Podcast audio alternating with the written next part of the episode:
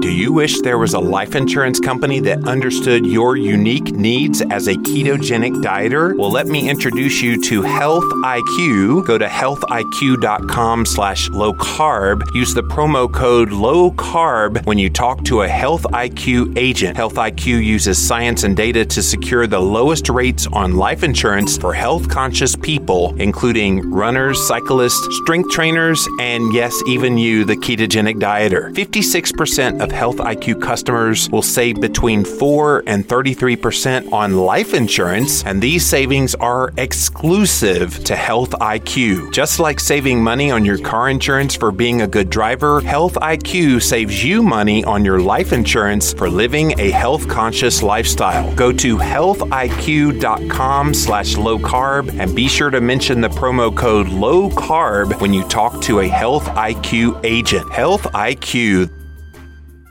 Today's featured audio is from the 2017 Low Carb Cruise. Go to lowcarbcruiseinfo.com to join us in 2018 for two exciting cruises the 11th annual Low Carb Cruise coming May 20th through the 27th, and then a bonus Keto 101 cruise coming September 23rd through the 30th, 2018. Get full details at lowcarbcruiseinfo.com.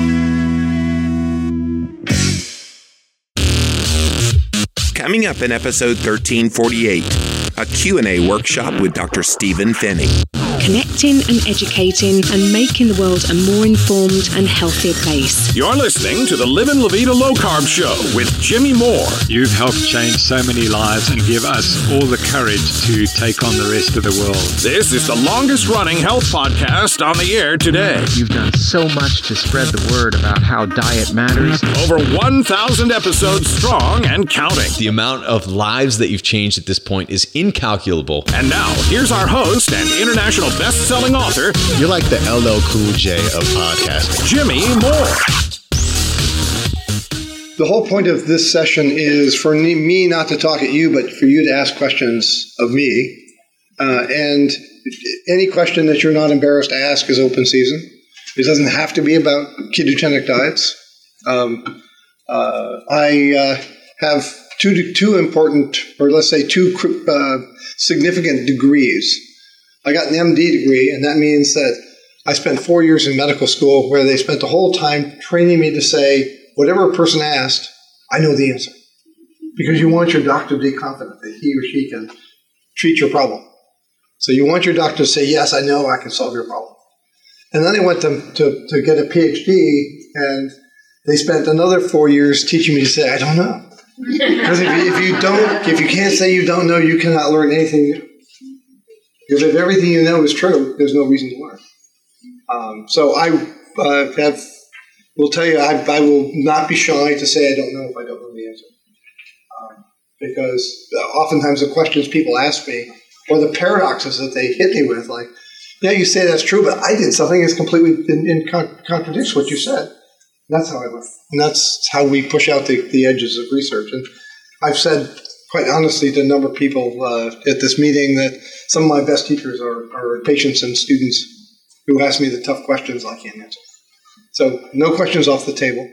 Um, the things that I'm ready to, I've got a few slides teed up because people ask about, so, you know, how do you follow a ketogenic diet long term? I know how to do it short term and lose some weight, but how do you, you know, how do you craft a maintenance diet that is has adequate nutrition to maintain your well-being and function and still stay in nutritional ketosis?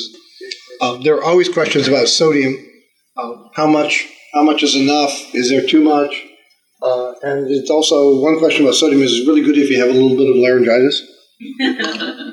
so I have some of my bouillon here. I carry it with me wherever I travel because you can't get on an airplane or a cruise ship and ask for a bouillon cube. At home, I make I try to make my own uh, homemade broth, uh, which is far better than this. But you know, this keeps me upright, functioning. So, um, and then the other question that people oftentimes ask is about the types of fat.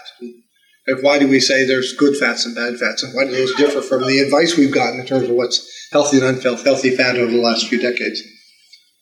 Uh, I'm trying to think what else. Uh, oh yeah, and uh, there's this whole emerging field of of a ketogenic diets for longevity. Um, and if you haven't heard about it, you will because this is a rapidly burgeoning science-based uh, understanding um, around uh, the effects of uh, nutritional ketosis in reducing what we call oxidative stress. And you may have heard of free radicals or, or things that the body generates that cause aging. Uh, and uh, so there is a quenching effect of, of nutritional ketosis on oxygen free radicals. in animal models, now significantly extends uh, age and reduces age related dysfunction. Um, and we could talk about that if you want to. Um, but we can talk about anything you want to talk about.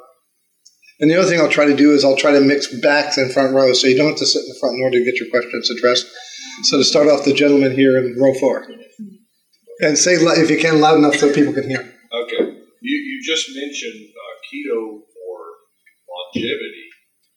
And up until a few years ago, the only really clearly demonstrated extension to lifespan was caloric restriction, under feeding. So, how does keto compare to that? Uh, good question. So, if you underfeed animals, uh, whether they are uh, tiny nematode worms that, that live for 20 days or mice, uh, you can ex- extend lifespan for anywhere in the range of 20 to 30 percent. And the action is through a, a, um, um, a pathway called mTOR. Um, and uh, it's a mitochondrial target of rapamycin. Uh, that's what mTOR stands for. I'm not going to ask you to write that down later. Um, but it, it's been well shown in, in mice and in nematodes and fruit flies. Um, we haven't been able to do that test in humans because it would take 120 years, we think, to run that kind of study of humans, starting from infants in utero or shortly after birth. Well, there have been people who are experimenting on themselves. Yes. So there's a whole group, um, uh, life extension uh, by restriction people. I think the guy who leads is a guy named Dr. Ward Walford. Walford. Uh, and um, Jeff Volek, my co-author and, and uh, collab scientific collaborator, went and gave a talk to this group of people. And he came back and said, I've never seen a bunch of malnourished, so malnourished people because they're trying to restrict themselves to 60% of usual caloric intake. Uh, and uh, the thing that characterizes them is they're hungry all the time and they're always talking about food. but they're, you know, this is a mission for them, and I don't want to make light of it. And it may, in fact, be be valid. And we know of cultures of people who lived in very challenging environments for whom food was not always consistently available, and some of them, you know, lived to extended age. Um, so, you know, it, it's a valid hypothesis, but one possibility is that if you eat 60% of what you normally eat, you're eating 60% of the normal amount of carbohydrates you used to eat. And it may actually not be energy restriction, but carbohydrate restriction. And that's part of the, the hypothesis that's now being addressed. Uh, and I'm getting a little bit ahead because I know that there are two papers that will be published shortly uh, by very credible research teams and in one of the cases, I've seen the paper, I've seen the data, and I can't uh, show you anything that hasn't isn't already in the quote public domain. Um, but one of the groups did publish or did present their data at a meeting with a, a poster, and I actually have a copy of the poster, and I can explain some of that data if you're curious. Um, but uh, you know, my personal passion is to go not for normal people, normal people who are probably going to live to be 70 or 80 years any old anyway, but deal with people who have, have developed type 2 diabetes in their in the middle years of life, and we know that they probably the, the mortality from that disease begins 15 to 20 years after diagnosis. Um, and you know, I so you know, in terms of the biggest impact on the most people that I can have in my lifetime, and know that I'm kind of achieving a result would be in people who have um, diseases such as metabolic syndrome, aka prediabetes, diabetes, um, uh, and uh, maybe some other uh, diseases that are also associated with insulin resistance. Uh, and that's my focus, but that doesn't have to be our focus in terms of discussion. Uh, come to the front, and then over here. I'm just wondering, you know, with this longevity thing, and then we're here. monitoring people, looking at what their values are consistently, and we have a weekly record of when I had people coming into a clinic weekly for for assessment and and and support. Um, and uh, some people never get above one, even though they're following, you know, uh, ostensibly following a, a diet that's in the range of uh, 20 to 30 grams of carbohydrate per day. And other people get up in the range of three. When people get to four or five, which some people do, particularly after vigorous endurance exercise, um, it, that doesn't seem to help a whole lot more. It doesn't seem to have any harm.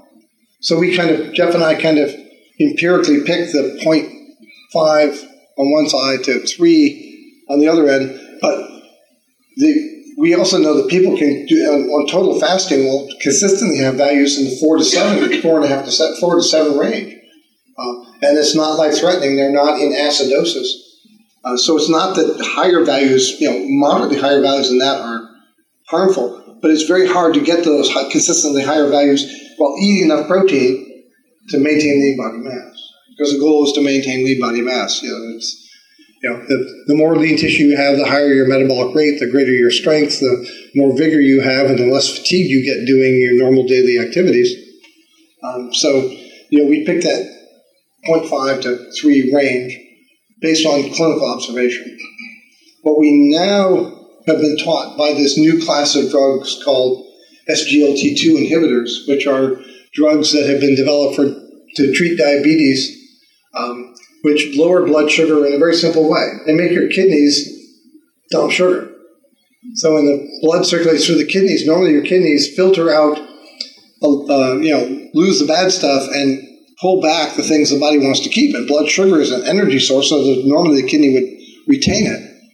And what these drugs do is prevent, even at normal blood sugar levels or slightly elevated blood sugar levels, to make the kidneys dump the sugar. And so you, you're basically peeing out sugar, which lowers your blood sugar level.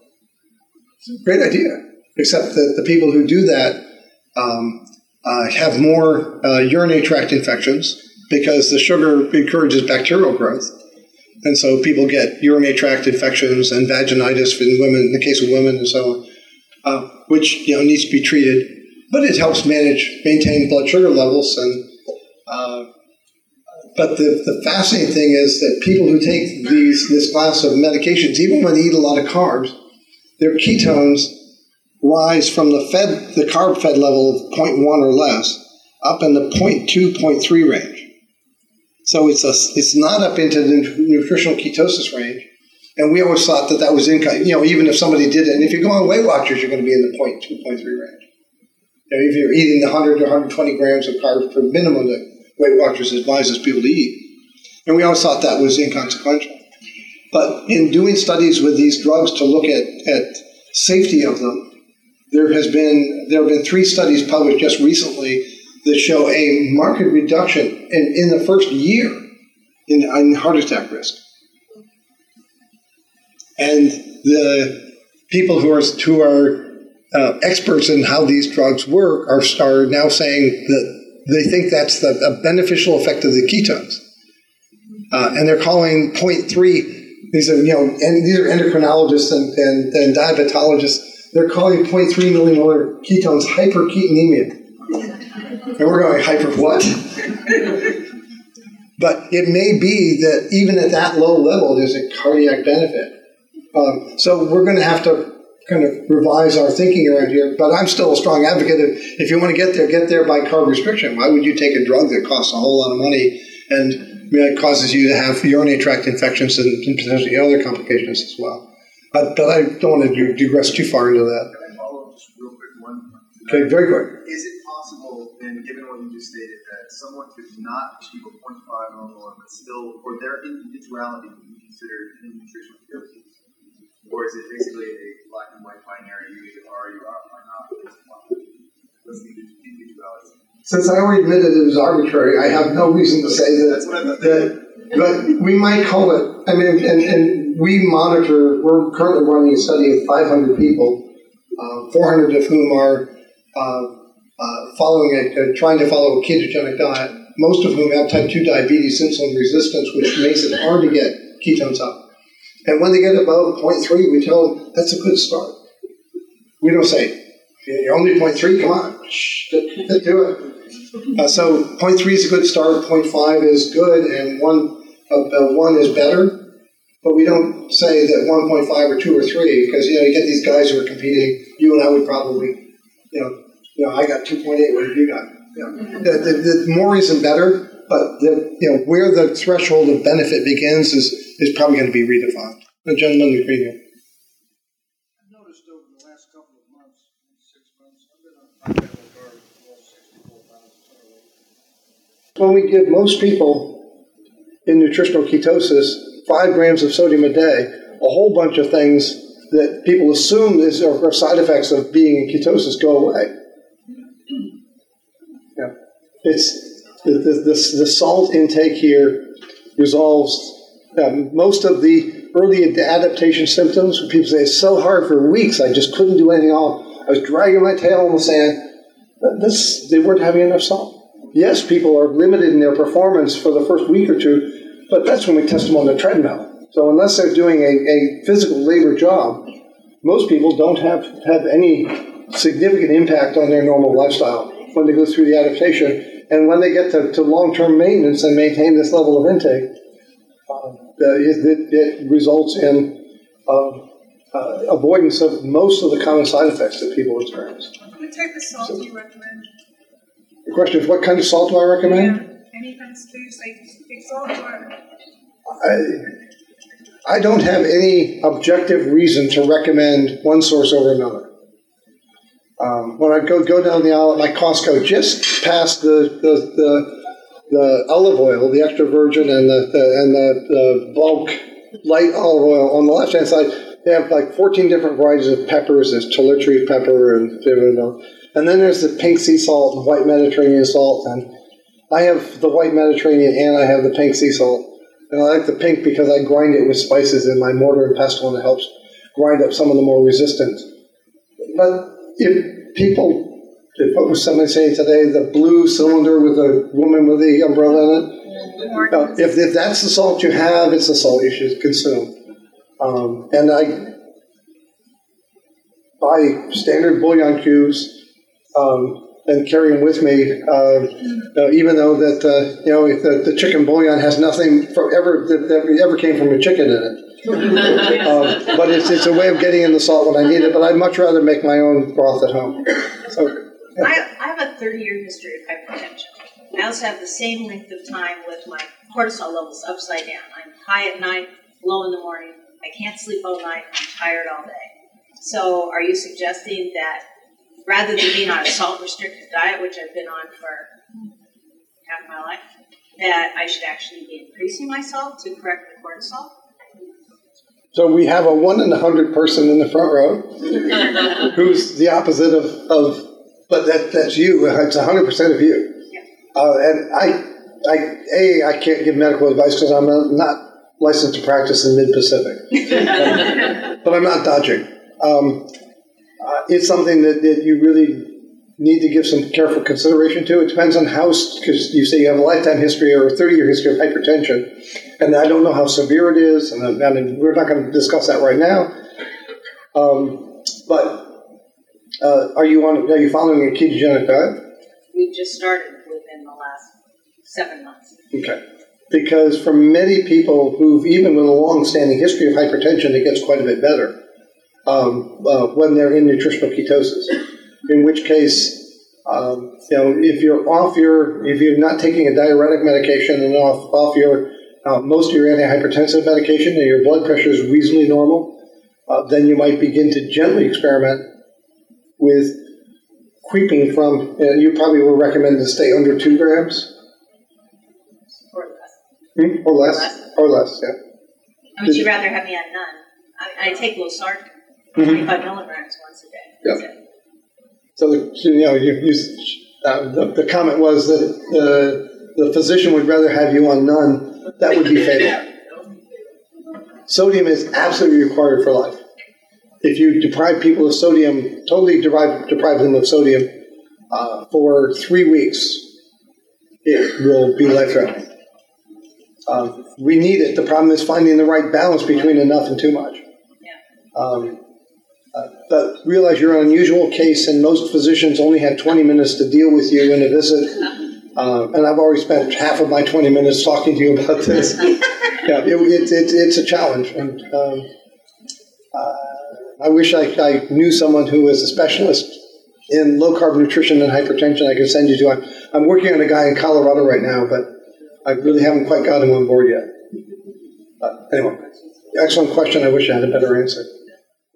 Hey guys, I'm here today with the lovely, the talented, the nutritional therapy practitioner. Her name, Christine Moore. What's up, Christine? Hey, hey. And today I wanted to bring you on because you learned all about healthy fats in your NTA training. And so today we have one such healthy fat. It's the Fresh Pressed Olive Oil Club. Can you tell people why olive oil is such a healthy fat? Fats in general are healthy because we need them for healthy cell membranes to help absorb the fat soluble vitamins A, D, E, and K. It's needed to help keep bile flowing so it doesn't get stagnant and cause stones. And it's needed for a healthy immune system. If we have a healthy balance of fats, we don't have an improper immune response. Okay, that's all the boring stuff, but it also makes food taste amazing, it does, right? It does make food taste very amazing. And what if you got a really quality bottle of olive oil that's worth about 40 bucks for $1? Would that be a cool deal? That would be amazing. Well, that's what you get at jimmyoliveoil.com. You get a $39 bottle for a buck. So go there now. That's jimmyoliveoil.com. Do you wish there was a life insurance company that understood your unique needs as a ketogenic dieter? Well, let me introduce you to Health IQ. Go to healthiq.com slash low carb. Use the promo code low carb when you talk to a Health IQ agent. Health IQ uses science and data to secure the lowest rates on life insurance for health conscious people, including runners, cyclists, strength trainers, and yes, even you, the ketogenic dieter. 56% of Health IQ customers will save between 4 and 33% on life insurance, and these savings are exclusive to Health IQ. Just like saving money on your car insurance for being a good driver, Health IQ saves you money on your life insurance for living a health conscious lifestyle. Go to healthiq.com slash low carb and be sure to mention the promo code low carb when you talk to a Health IQ agent. Health IQ.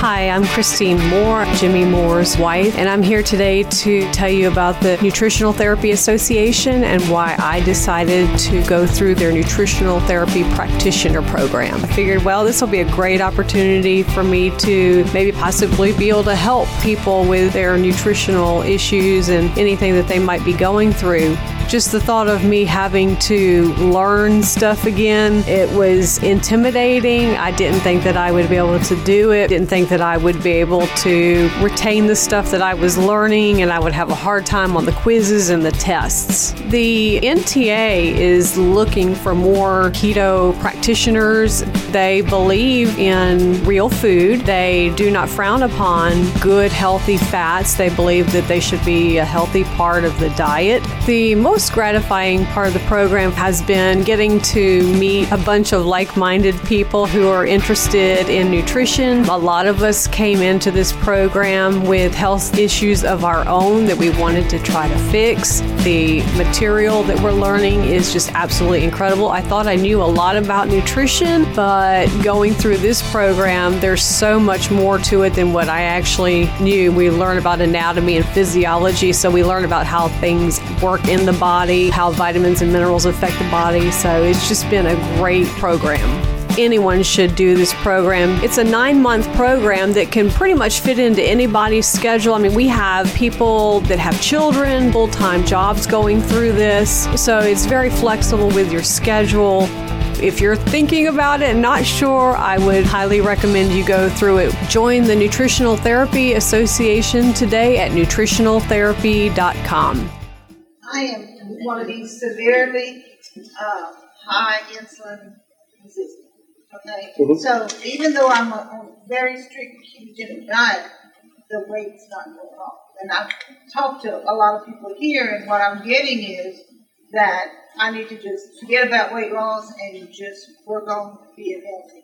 But when you're myositis, you don't want to do that. So when when you describe a well formulated ketogenic diet, my well formulated is different from everybody else's. Can you tell me how? What what is it that I'm not doing in this well formulated? Oh. to answer that question, and again, this is this is this is I'm just being direct and honest. To answer that question, Jeff Volek and I wrote a book. Um, okay, and um, one of the things that that we recommend, um, and and it really we really developed this capability. We discovered this capability as measuring blood ketones. Um, you know, with a finger stick ketone assessment. Um, after we wrote the, the Art and Science of Low Carb Living, we mentioned it in, the, in this, the one the book came out the next year, our performance book. Um, but measuring ketones is actually a very good guide to um, dietary intake. If you even if you're restricting carbs, you may be overeating protein because we are, we're so afraid of eating fat that in order to um, you know, not eat carbs but be satiated, we tend, we humans, uh, educated humans, tend to, the more educated you are, the more you tend to eat protein rather than fat. And keeping protein in moderation in order to get your ketones at least into the 0.5 millimolar range um, is really the first step to achieving the benefits of ketones and achieving the metabolic healing that you're talking about. So, you know, in the program that Jeff and I have developed, and we're building a business around it right now, and, and being scientists, we're going to prove that it works before we go out and promote it. But in that program, we tell people this is not a weight loss program. This is a metabolic health program. And if you get your metabolic health, you know, um, back, weight loss usually occurs after that, and it may not be fast. But because you're not doing something radical, you're not tightly restricting calories you know, you're not being forcing yourself to be hungry all the time. Uh, this is something that people have the likelihood of sustaining not just for a few months or a few years, but for decades. So you want to so do things that don't metabolically impair you. And by the way, severe caloric restriction does. Um, eat to satiety, but keep your protein. If you're limiting carbs or strictly already, keep your protein down to the level where you can get your ketones at least above that, up to that 0.5 millimolar threshold. Um, so measuring ketones is probably a place to start if you're not already doing that. The urine ketones aren't useful because the kidneys start out by over you know, dumping ketones, so it looks like you got a whole lot of them, and then a few weeks later the kidney says, "Oops, I shouldn't be wasting that stuff," and they start disappearing. And by a month or two, no ketones in your urine, but you have lots of them in your blood, which means the urine test really is not uh, not useful. They say moderation of protein. I've heard several different numbers for how much protein and I believe you even mentioned some in the Q and A session. And I don't remember exactly what range you were talking about, but something compared to a reference weight. Mm-hmm. Um, so, uh, what, what is the reference weight, or like, okay, I'm six feet tall. Do I have a particular reference weight? Do I say as if I was a BMI of 24 or something? So, a, a, male six feet tall with a meat, the so-called in the old fashioned and completely incorrect ideal body weight tables. You know, they weren't that they, they were misused to tell people if you're that tall, this is how much you should weigh. Uh, so it's not useful for telling people what they should weigh, but a a it does define medium frame height uh, values will define roughly what your daily protein should be. And for a six foot tall male, um, uh, that would be um, probably 77 kilos. You multiply that times 1.5, so it's a little under 120 grams of protein per day.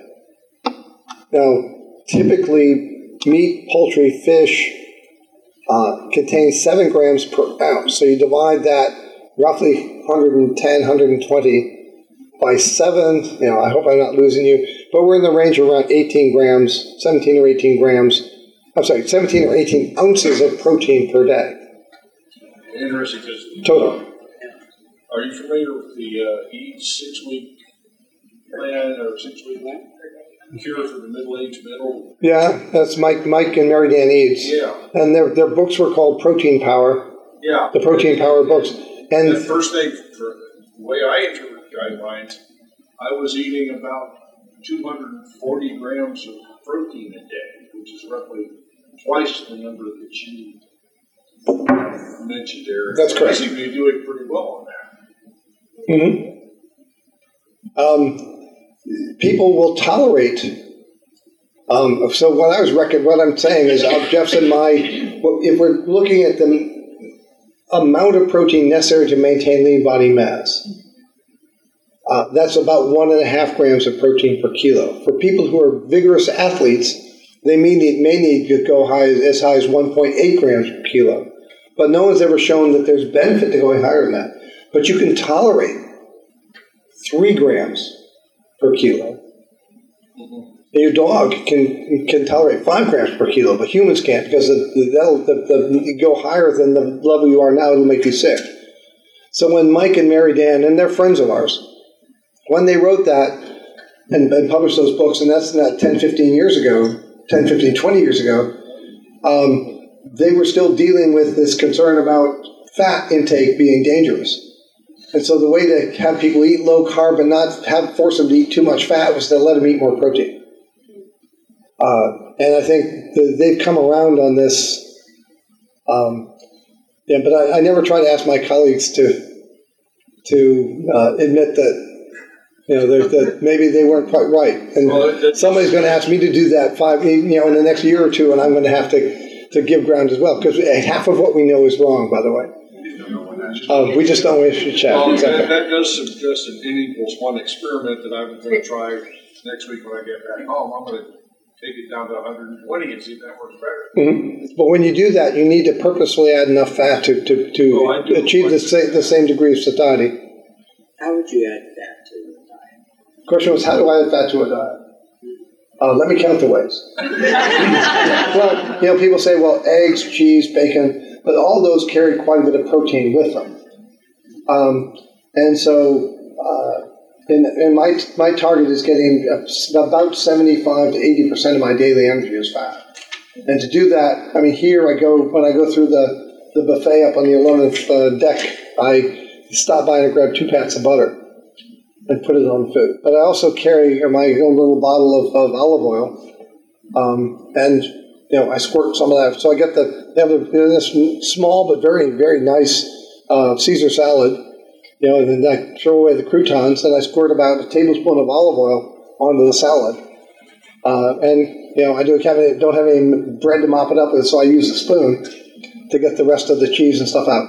Um, uh, but at home, I make salad dressings that uh, are rich in fat and store them in the fridge. I make them in a batch that you know that where it's like ten servings, uh, and then use them over the course of a week or two.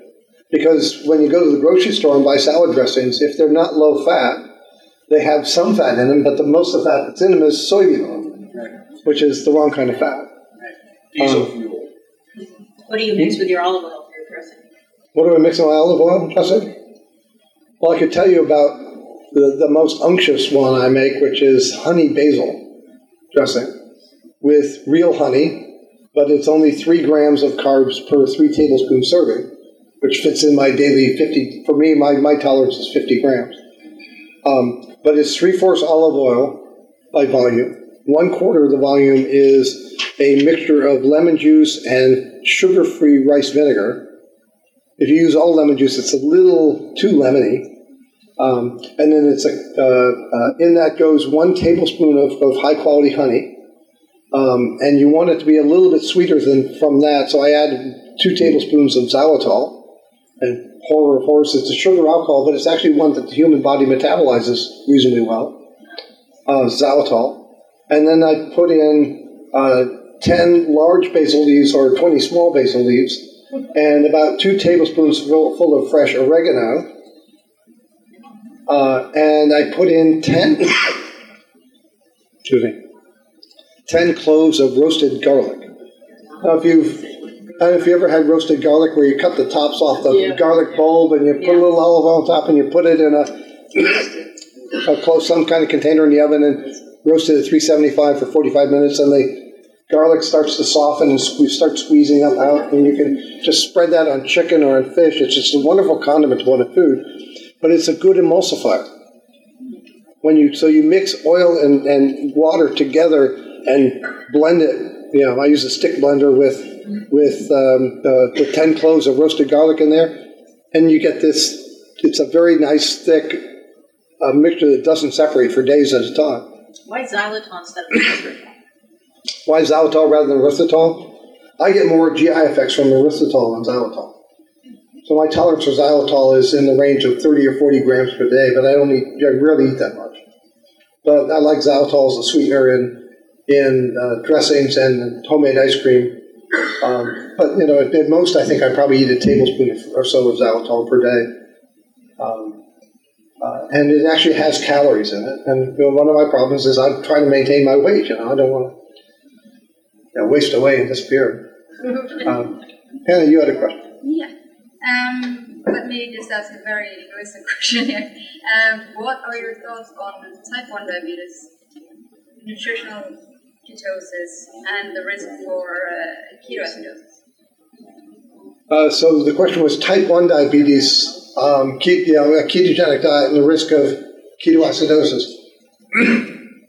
it's definitely a risk for ketoacidosis, as it is for a type 1 diabetic on any diet. The problem is that we want them to have some ketones, but not too much.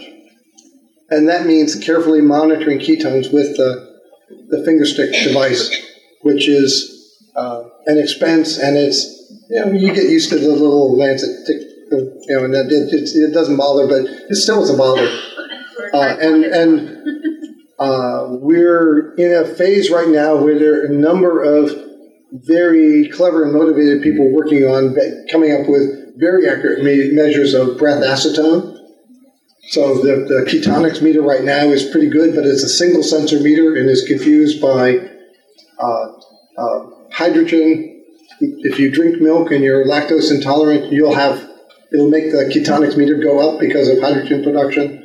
Um, methane from from fiber digestion, you eat a high fiber diet, it'll mess up your, your that, that meter. So people are working on multi-sensor meters that cancel out the other confounding variables and hopefully we'll have a breath meter which uh, uh, is accurate and doesn't have consumables. That is, you don't pay two dollars a strip or whatever it is to, for the ketone test.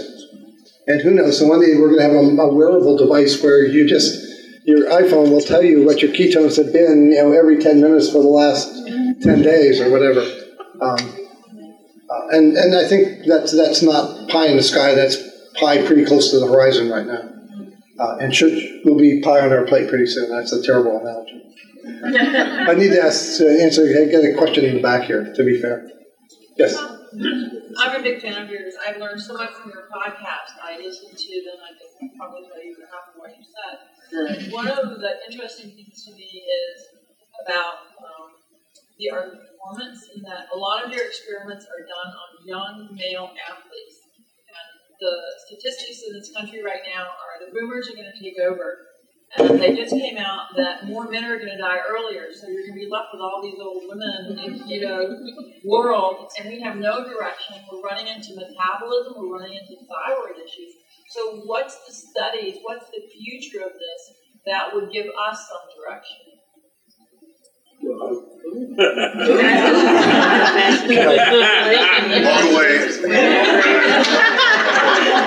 What's the stock market going to be? I, I actually pay this person to ask the question because, uh, as I mentioned, my my focus right now is is type two diabetes and metabolic syndrome, but that's half of the adult men and women in the country right now. Certainly more than half of, of people over age 40. Um, and as a, you know, Jeff Volek and I have done studies with people with metabolic syndrome and short-term studies, many of them young, but some of them in, in middle years of life, um, with very good results. And we decided that we wanted to focus on reversing type 2 diabetes with a well-formulated ketogenic diet. And to demonstrate that we could do that, um, we, I would say we recruited some investors to help us start a company, but actually they came to us and said, you idiots, you got to get a company started to do this. And we didn't resist too much. Uh, and right now we're running a 500 person study in rural Indiana. Um, so in the American heartland, we recruited uh, 500 people, uh, most of whom have type 2 diabetes, but a, a, uh, a, a relatively smaller percentage. I think it's two thirds diabetes and one third metabolic syndrome. Men and women. Um, because we're a startup and we're practicing outside the standard of medical care, uh, we limited the age to 65, so I couldn't get into my own study if I wanted to. Um, because if somebody dies while we're doing this, this study, it would be um, a legally a major issue for, for us as a startup company. Uh, but we're running a two year study to demonstrate that we can actually uh, reverse type 2 diabetes. Um, we're one, we, everybody's past the one year time point right now. We've already uh, published our 10 week data. Actually, we haven't put it, we haven't cured it, we haven't put it in remission. I mean, this is wordsmithing, but we have already reversed it, and our focus is on metabolic health, not on weight loss. Our focus is getting off most of their drugs, which we do, uh, with marked improvement in blood glucose control.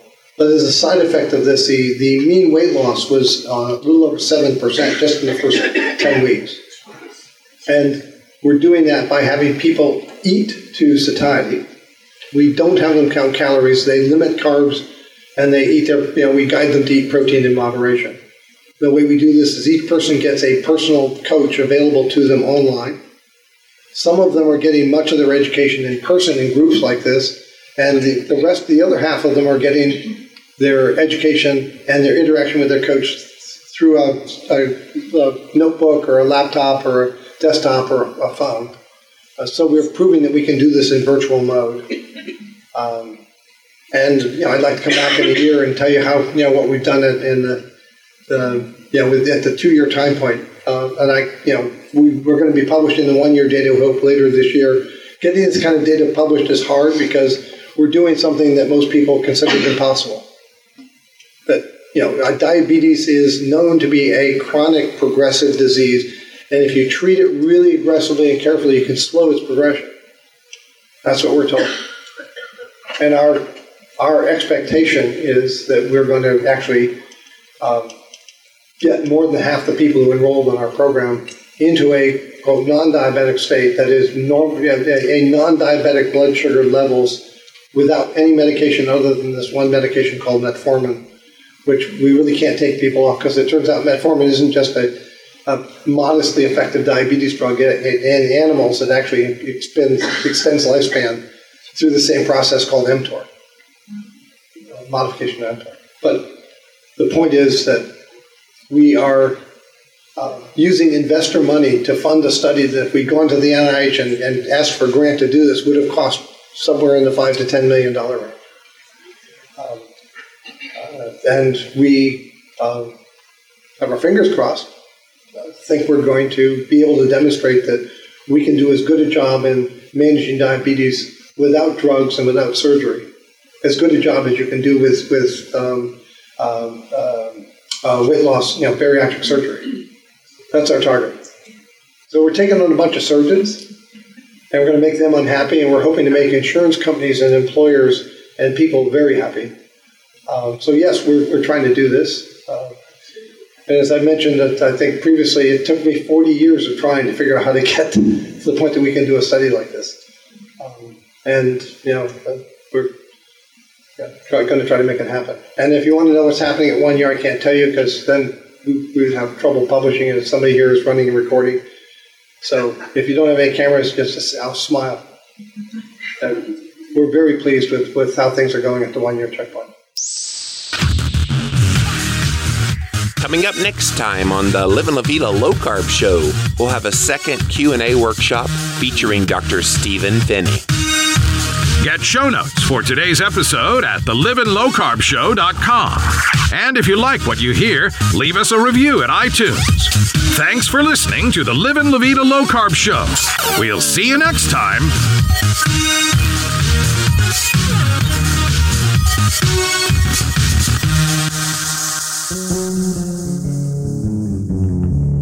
disc.